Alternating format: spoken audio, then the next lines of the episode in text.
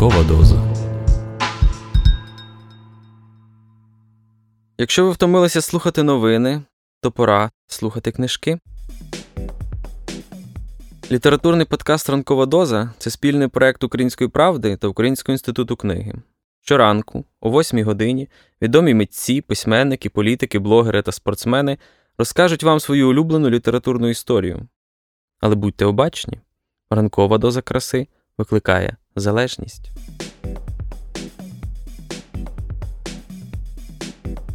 Володимир Арінєв. Ця книга буде для е, підлітків, але так само і для дорослих, тому що це роман, фантастика, порох з драконових кісток, е, який входить в, значить, в трилогію сезон кіноварі Володимира Арінєва.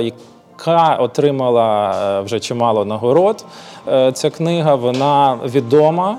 Зараз пішло переведення, і це цінне цей текст тим, на мою думку, що він е, говорить до е, про, про певні вічні теми на, на про речі, які є важливими для нас зараз. Е, це історія такої такого антиутопічного суспільства в майбутньому, яке дуже дуже нагадує якісь околиці е, невеличких містечок, так якихось невеликих міст в Україні, хоч там і імена іноземні, нібито і назви, але це всі вся ця географія вона чітко прочитується. І ем, ця книга важлива тим, що вона не дасть читачу, ем, можливо, потім потрапити в таке суспільство, яке там описане. І вона дуже цікаво читається, і це один з найкращих зразків української фантастики взагалі.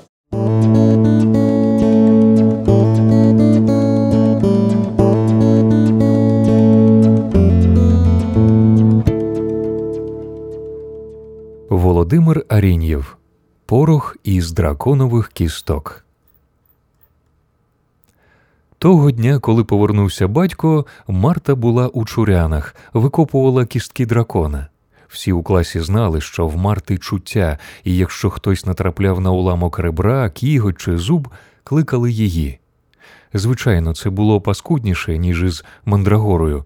Тут інколи кричить не те, що викопуєш, а ти сама але відмовлятися собі дорожче, це вона вже засвоїла, ба за останніх років три навіть примудрялася мати з того користь. До чурян Марту потягнув чепурун.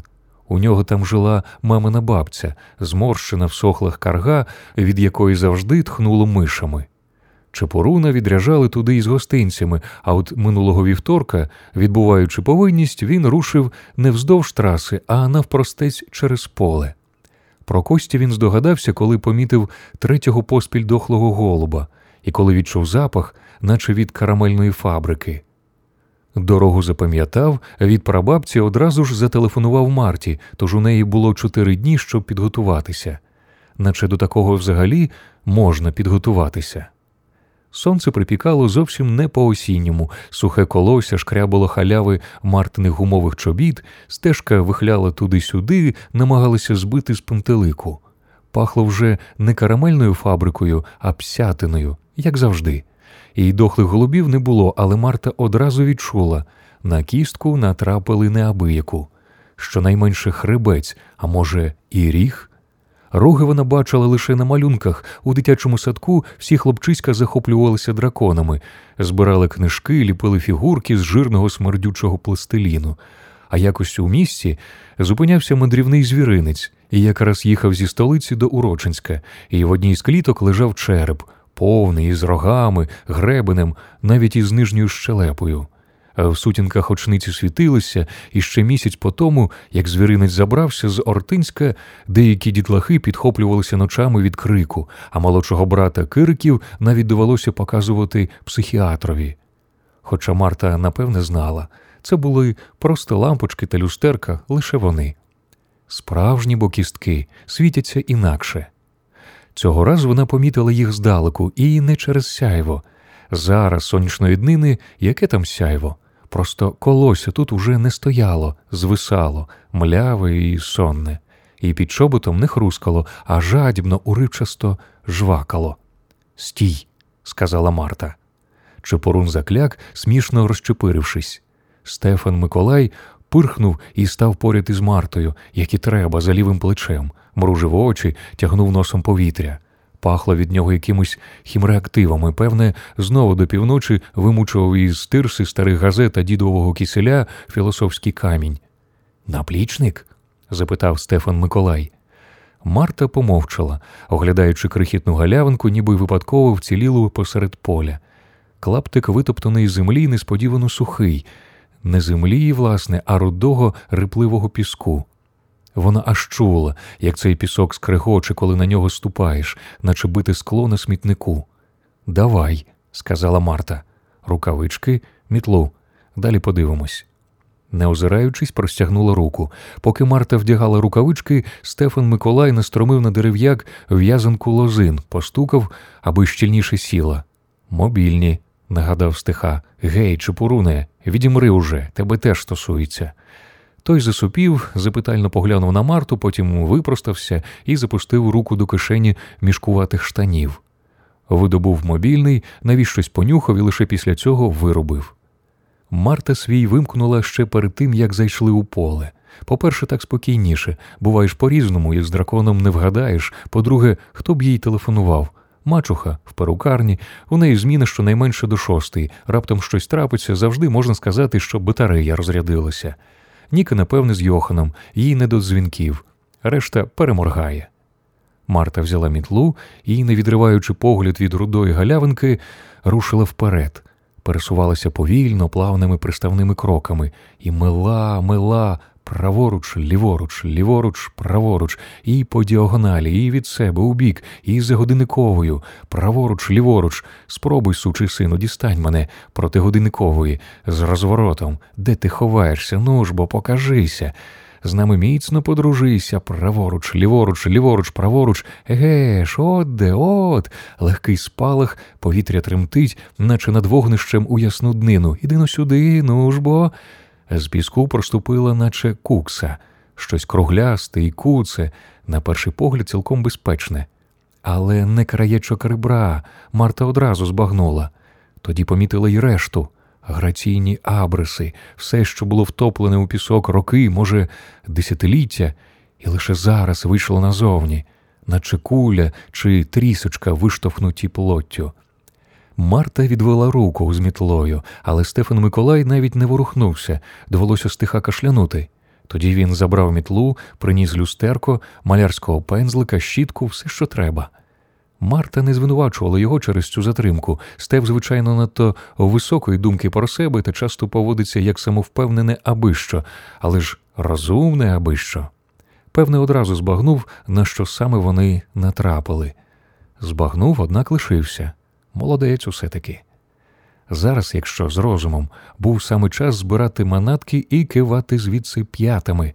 Чепорун би не плескав язиком Стефан Миколай тим паче, але Марті конче треба були гроші, і вона вже вклалася у цю справу, плівку придбали за її кишенькові, фольгу теж.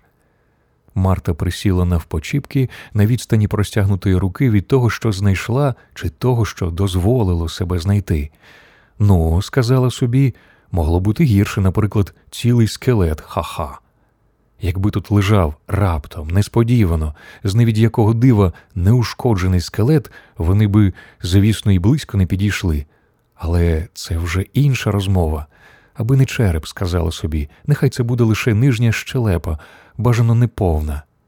Там, на небесах, хтось, певне, почув її. Це справді була лише нижня щелепа хоча й цілий з зубами довгими, хвилястими, кожен із уголовинкою на зовнішньому боці. Марта спершу пройшлася довкруг, відмітаючи зайвий пісок та дрібне сміття, затим взялася вичищати те, що було всередині виподібного силуету, який гострим кутом входив у ґрунт. Діяти слід було обережно і швидко. Вона дихала рівно, рухалася плавно подумки повторювала таблицю множення, намагалася не думати про те, як конче потрібні їй ці майбутні гроші. Сонце пекло дедалі сильніше. Марта чула, як потай витирає під з лоба чепурун, як хрускає пальцями Стефан Миколай. Вона раптом чітко уявила їх. Один скуйовджений у вицвілій футболці, подертих кросах, ластовиння по всьому обличчю, наче бризки моркв'яного соку, зуби криві, великі, непоказний, смикається, губу, напевне ж, прикусив чи ніготь гризе. Стефан Миколай навпаки стоїть трохи розслаблений, невисокий, світлі штани в облипку, біла, без жодних цяточок теніска, руки у старих рукавичках, але над зап'ястками видно шкіру в опіках і рубцях, і на обличчі теж рубець, під нижньою щелепою білястий, схожий на знак запитання. Витягнуть, подумала вона, напевне, витягнуть, якщо взагалі до цього дійде. Кілька разів вона наказувала Стефану Миколаю дати пляшку із водою і жабдімно пила – нагадуючи собі, не переборщи тричі три дев'ять, тричі чотири дванадцять, дрібними ковточками і панаму поправ, не вистачає тільки зомліти тут від теплового удару.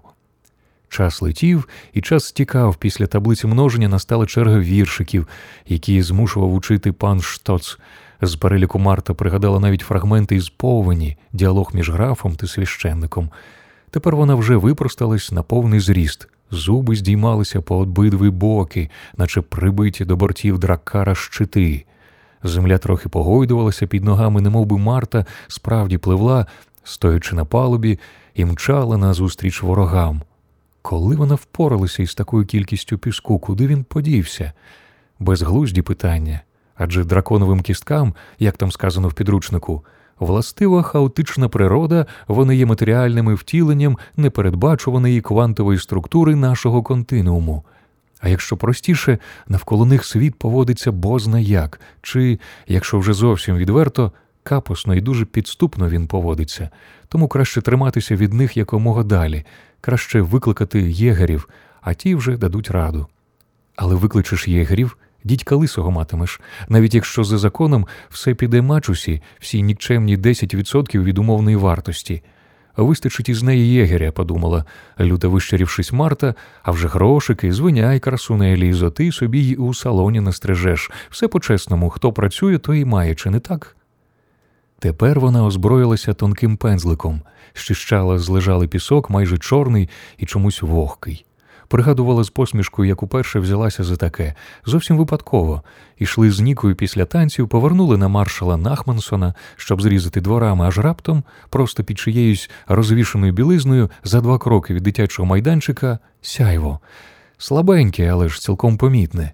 Ніка хотіла покликати дорослих, а Марту тоді, наче настромило на штир якийсь, от як метелика проштовхнули і лишили висіти і вона спершу намагалася віддихатися, потім впала на коліна і заходилася розкопувати голіруч, дурепа. Це згодом уже зметикувала стягти з мотузки чиюсь панчоху, не брати так. Їй пощастило. Трапився уламок ребра, не більше мізинця. Вона його швидко знешкодила, на шість на сім уже віддихалася. Ніка збігала до найближчого смітника, знайшла майже чистий пакет, тільки подертий. Ну, це якраз не проблема. Вони загорнули уламок і віднесли у батьків гараж. Марта не мала ключів, але вміла і так відчиняти. Потерли на порох, поділили нарівно. Ніка обіцяла не базікати, хоча наступного дня знав уже весь клас. Ніка це Ніка, що тут поробиш? За тиждень Марту з Нікою після фізри гукнув на кілька слів губатий Марк. Він старший на три класи і п'ять років. Всі знали, що краще не мати з ним справ, бо батя в нього сидів, а брат згинув десь на виправних роботах. Губати приторговував зоряним пилом, порохом, живою водою та мутабором. А от тепер хотів, щоб Марта для нього викопала драконовий зуб, який Марк знайшов на задвірках хімкомбінату. Губатий направду виглядав не страшно. Обличчя звичайнісіньке, тільки очі, трохи витрішкуваті та губа розсічена. Страшно ставало від того, як він на тебе дивився, і від його голосу, хрипкуватого, наче затупленою пилкою, совали по фанері. Марта могла відмовитися і відмовилася б, якби він почав погорожувати чи насміхатися, але це була розмова така дуже доросла і ділова. Ти мені, я тобі. З нею ніколи так не розмовляли.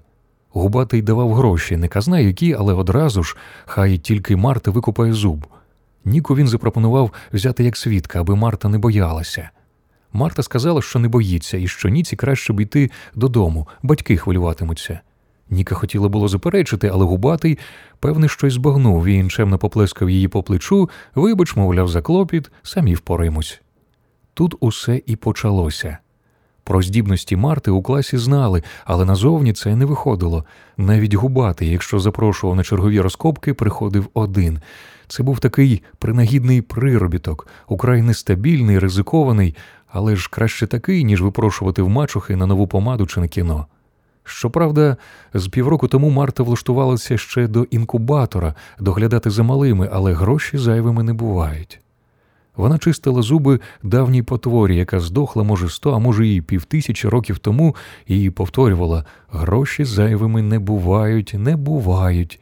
Хай тільки насміляться відібрати те, що їй належить. Вони поза очі кличуть Марту відьмою. Ха! Ніяка вона, звісно, не відьма. А шкода, варто було би декому підсипати в компот, наприклад, ропошипучної слизоти чи видрібати козячу ратичку знизу під стільцем. Але і так, бо з усього вони ще знатимуть. Вона вирветься із цього гнилого, паскудного, нікчемного містечка, і вони всі знатимуть. З під панами вибилася пасма, піт обліпив тіло клейкою плівкою, футболка пішла плямами.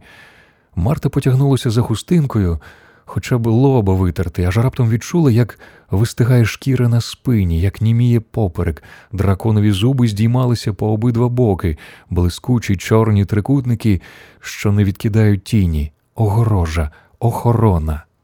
Вона провела рукою по обличчю, відчула, як зминається шкіра, немов тепле тісто. Виліпи себе, подумала Марта, ти ж саме це робиш останні кілька років. Self-made girl. Ну ж бо навіть вигадувати нічого не потрібно, просто дозволь проступити тому, що в тобі приховано. Нехай вони всі нарешті побачать, нехай оцінять нарешті. Я хочу, щоб ніс був прямішим і коротшим. Нижня щелепа не така прямокутна, це ж хіба щелепа, знущання та й годі. Я хочу губи не вузькою ниточкою, а нормальні людські губи, і щоб вуха так не стирчали. Бо людям іноді хочеться взяти і поголитися під нуль. Або, якщо вже стирчать, хай із якоюсь суперздібністю, типу там непомітно підслуховувати важливі розмови. І ще я хочу. Вона заходилася нишпорити вільною рукою в кишені, висмикнула люстерко, поставила перед собою, ну ж бо, так зручніше, і побачила себе такою, якою завжди й уявляла. Звісно, не краля подіумна, але ж от красива, симпатична.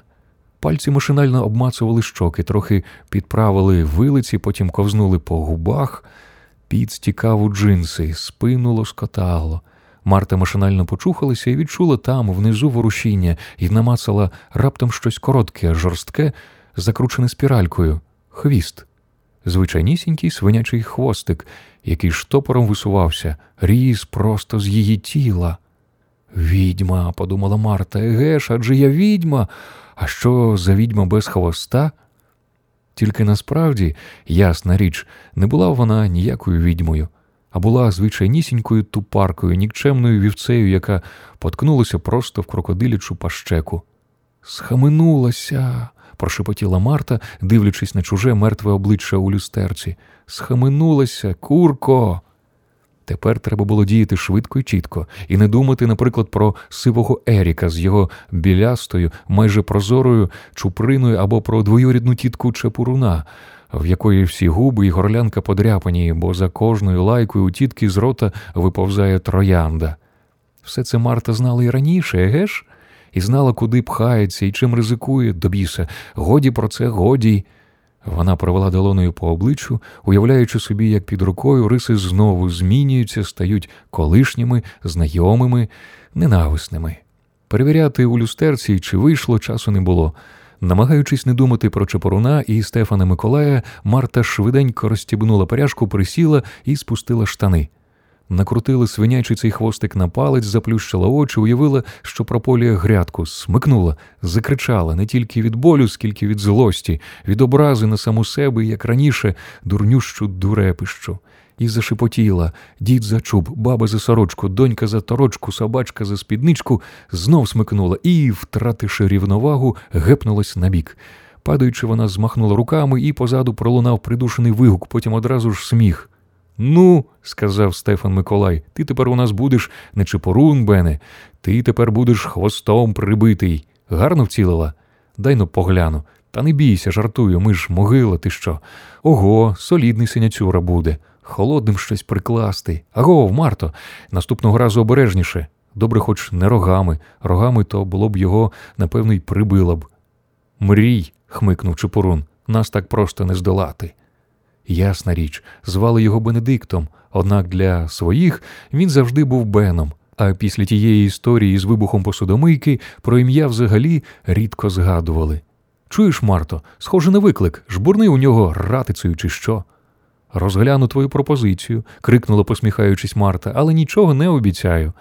Вона розуміла, це Стев для неї старається, забиває бака, висмикує із мороку. Та ж утім її підло та драконових кісток, поки тримаєшся, досить одних лише слів та думок. А вже якщо піддався, проблеми в тебе з'являються цілком матеріальні, самими лише лічилочками та таблицями множення з ними не повоюєш. Підвівшись на лікті, Марта перевірила й упевнилася, хвоста немає, на його місці, якраз де куприк, невеличка ранка, кров майже підсохла. От справді, видерла, наче бадилля. Вона підвелася, підтягла штани, застібнула пряжку, поправила панаму, тепер обличчя. Люстерко закотилося під самісінький край щелепи, на додачу ще й через усю його поверхню тепер пролягала широченна, глузлива тріщина. Гей, лицарі. гукнула Марта. Ану, взяли і уважно на мене подивилися. Що бачите? Ох, і мармиза в тебе, охоче відгукнувся Стефан Миколай. Хусточку дати, вся у піску, наче заснула на пляжі, і панаму поправ, сонце ж. Потім він запнувся, перехопивши її похмурий погляд, здогадався, що жарти скінчилися, і додав Проблеми? Обличчя нормальне? Стефан Миколай стенув плечима, звичайнісіньке, роги не відросли, даруй жбурнеш ними у чепоруна наступного разу. Базікало, сказала Марта. Вона відчувала, як тане розходиться тупий вузол, що весь час стискався на серці. Гаразд, давай присипку і конфеті, і коробку із попелом. Не ту із чорними від старих газет. Будемо закруглятися, нема чого тут стовбичити.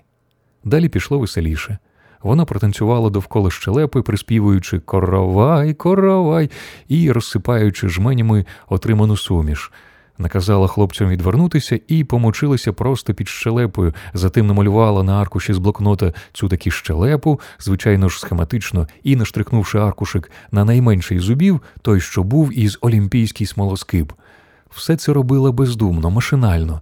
Так, певно, її далекі предки обтанцьовували і заклинали чергову рибу кита на безризику видобутій з морської безодні. Марта розуміла сам принцип, а конкретні прийомчики, слова, рухи підбирала щоразу за ситуацією.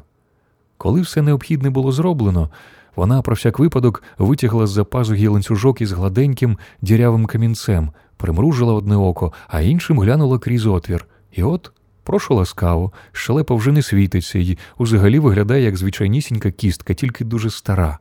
Вона навіть немов би трохи зменшилася, хоча зараз у Марти в голові все переплуталося, і не згадаєш, якою щелепа була на початку. Марта відійшла у бік, сіла на хрусткий пісок і махнула рукою, мовляв, уперед, лицарі, ваша черга. Лицарі розстібнули наплічники, зашурхотіли фольгою. Чепорун вийняв і акуратно виклав перед собою ножівку, молоток, обценьки, два рулони харчової плівки, щільні гумові рукавички, хоча у рукавичках зараз і не було потреби, хіба від звичайнісінького бруду. Ясна річ, усю щелепу вони б не забрали. У нинішньому стані вона була завбільшки із Мерседес, такий, як у Гіппеля, але ж часу в них удосталь. Жнива почнуться місяці зо два, можна тисячу разів винести решту. Лицарі розпочали із зубів, потім заходилися розпилювати саму кістку, а Марта під увесь цей гармидер навіть примудрилася трохи подрімати. Прокинувшись, вона допомогла загортати зуби у фольгу.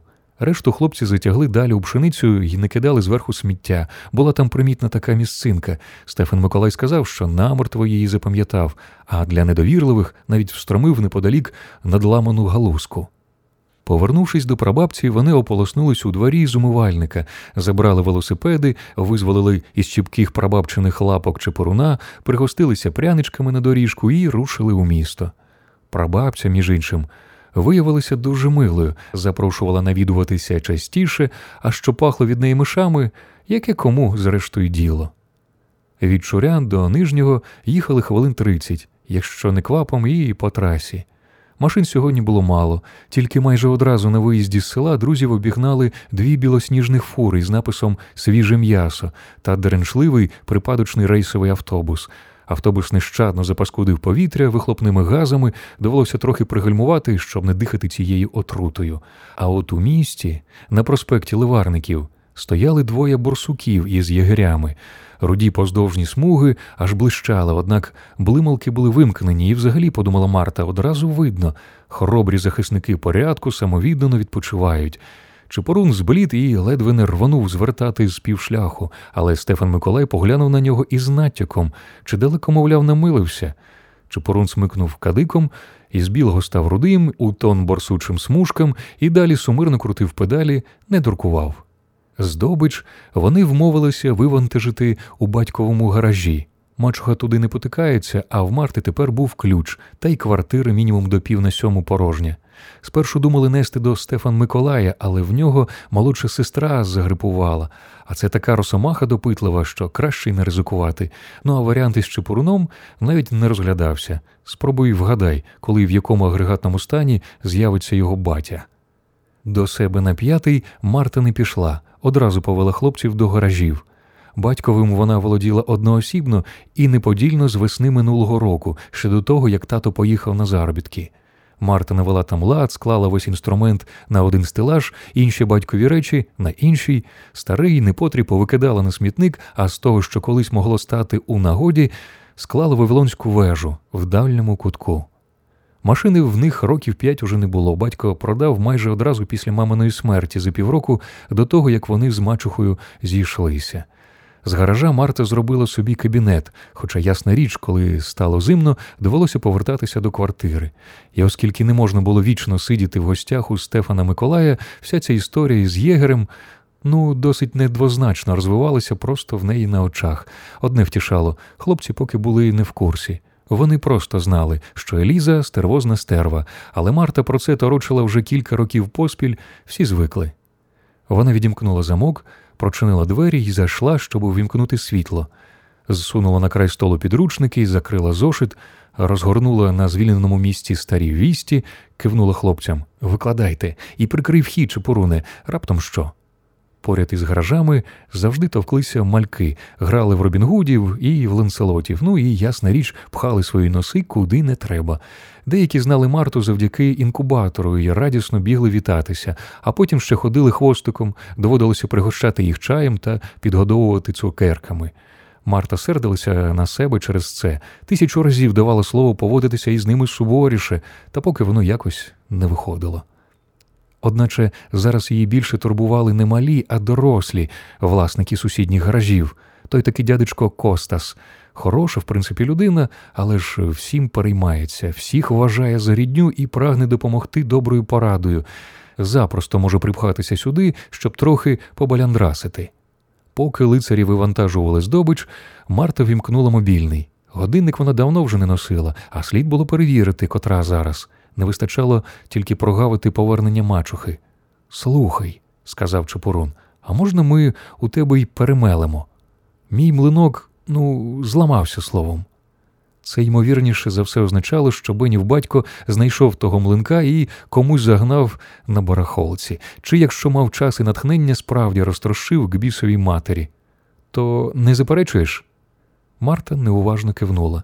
Вона вивчала смски і намагалася второпати, що власне відбувається. Сім викликів від мачухи за останні півгодини це щось новеньке. Куди сховаємо? спитав Стефан Миколай. Ти ж не хочеш лишити їх отак на столі? І саме тоді закумкав мобільний. Ти де вештаєшся? не вітаючи, запитала Еліза. Знову з цими своїми на смітниках. Менше з тим, це зараз не суттєво. Записуй адресу. Оранжерейна, 27, вхід із двору. Візьми в секретарі, знаєш, де копію паспорта, військового квитка, страховий поліс, фотокартки 3 на 4, дві штуки. Ні, краще три. І миті сюди. Впораєшся? Впораюсь, сказала Марта. Вона плечем затисла мобільний і, вхопивши олівець, писала на полях газети. А що? Однак там уже були, звичайно ж, гудки. Мачуха не любила зайвих розмов. Проблеми? запитав Стефан Миколай. Еліза. Це загалом усе їм пояснювало. Обидва лицарі лише похмуро кивнули і уточнили, чи можуть чимось допомогти.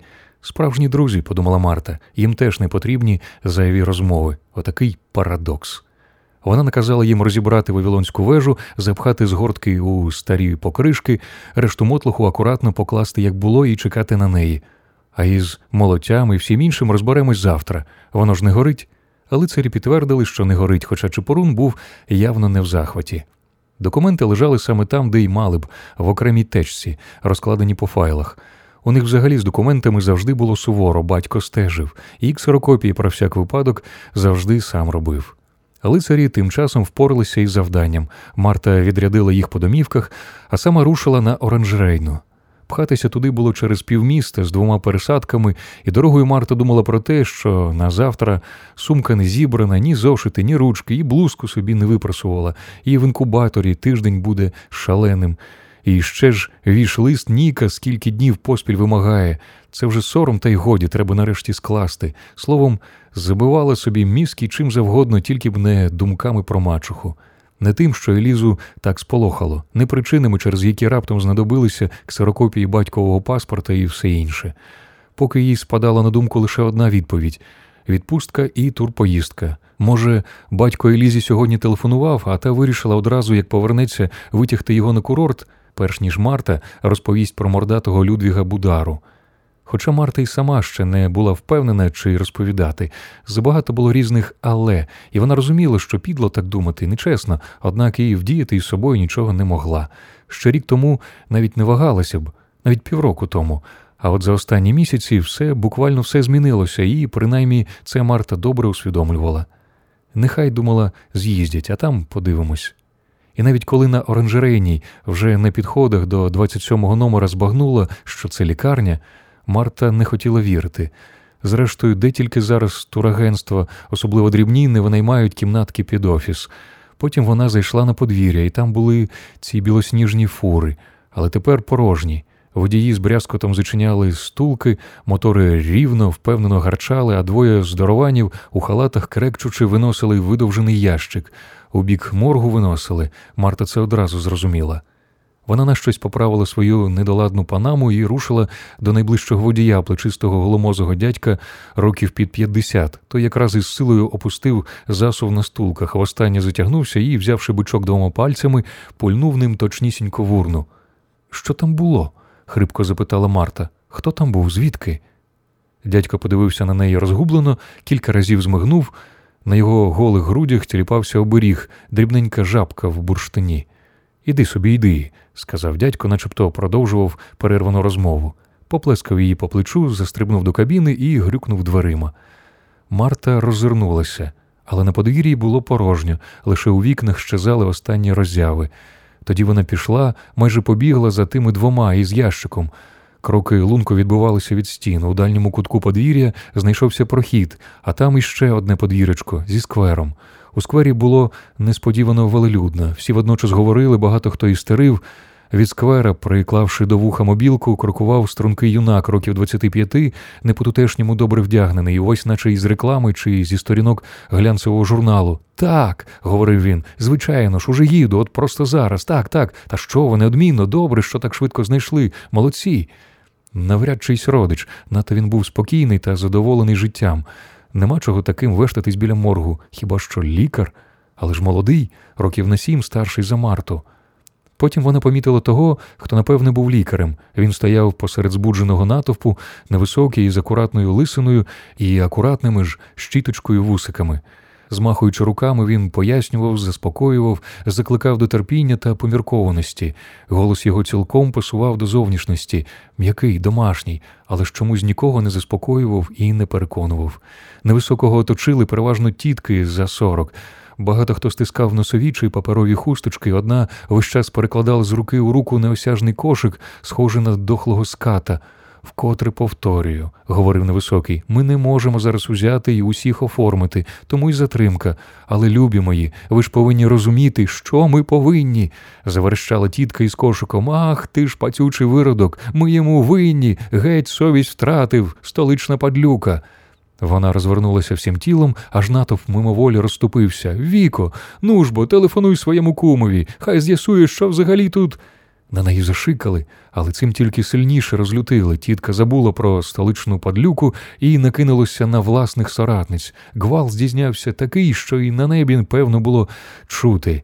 Марта спромоглася розібрати хіба кілька фраз, щось про живу чергу і сорому нема. Вона збагнула, що до лікаря не пробитися, і набрала Елізу. Скільки тебе чекати? Запитала Еліза. Запитала одразу в слухавці і десь позаду, за спиною в Марти, та обернулася і побачила мачуху біля входу в морг. Навіть посеред лікарняного подвір'я, поряд із колотнечою, влаштованою чиїмись родичами, Еліза примудрялася мати вигляд справжньої королеви. Це іноді доводило Марту до сказу. Ну, гаразд, завжди доводило, завжди. Еліза мала незабутні пропорції, однак нікому і ніколи навіть на думку не спало би називати її товстухою. Принадність достатку без надлишків, як свого часу влучно зауважив Стефан Миколай, за що й отримав потиличника та кілька днів бойкоту. Еліза була на голову вища за Марту, носила вузькі сукні зі щедрим декольте, на які полюбляли витріщатися її клієнти. При цьому не зловживала косметикою чи прикрасами. Цілком логічно хмикала Марта. При такому декольте хто дивитиметься на обличчя? Втім, обличчя в Елізи було красивим, і з цим навіть Марта погоджувалася. Такі побачиш хіба в кіно чи в підручниках на портретах королів, святих та інших зірок сивої давнини. І голос в Елізи був як у акторок, що грають всю цю вельможну публіку. Коли мачуха чогось вимагала, вона чекала на абсолютний миттєвий послух. Нічого не забула. Марта мовчки простягнула їй теку із ксерокопіями. Ходімо. Не чекаючи на відповідь, Еліза розвернулася і зайшла всередину. Санітари чи хто там був у білих халатах, всі розступалися перед нею. Я домовилася, нас оформлять поза чергою. Поїдеш із ним додому, поки я тут владнаю з документами. Ось тримай. Вона простягнула Марті кілька купюр. Візьмеш таксі. Але. В горлі у Марти пересохло. Вона відчувала, як полотніє від холодної дзвінкої люті. Слів не було, просто не було придатних слів. Хоча, певно, Еліза все робила як слід. Більше того, тільки вона одна і могла все влаштувати. Це ж зрозуміло. Але це ти, подумала Марта із ненавистю, ти його угробила, він там, а ти у цей час зі своїм єгерем і з Людвігом ми з тобою неодмінно заприятелюємо. Хай би він здох, падлюка така. І тепер що? Що тепер? Що? Стоп, спокійно сказала Еліза. Давай хоч зараз без сцен. Не дуже вчасно, як гадаєш, навряд чи батько зрадіє. І перш ніж Марту прорвало, мачуха звернула ліворуч, там був такий закуток із куцею пальмою в діжечці за двома сірими банкетками. На одній заспокоював зарюмсану дівчинку лікар із козлячою борідкою, а на сусідній сидів батько. Сидів, простягнувши ноги, спершись спиною на стіну і закривши очі. Він був геть блідий, під очима мішки, щоки і лоб у якихось подряпинах чи що, але це був він, живий, подумала Марта розгублено. Живий же. І тут він поглянув на неї, наче із подивом, немов би й не очікував тут побачити, і запитав Марто, що у тебе із волоссям? Лише тоді вона помітила, що бгає в руках запорушену панаму, і побачила у дзеркалі, яке висіло поряд із пальмою, своє волосся, не каштанове, як раніше, а золотаве, пшеничне, про яке завжди мріяла. Несподіваний подарунок дракона.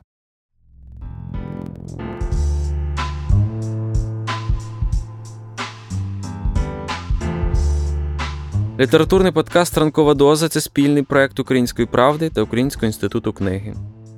Будьте обачні та обережні. Ранкова доза викликає залежність від краси.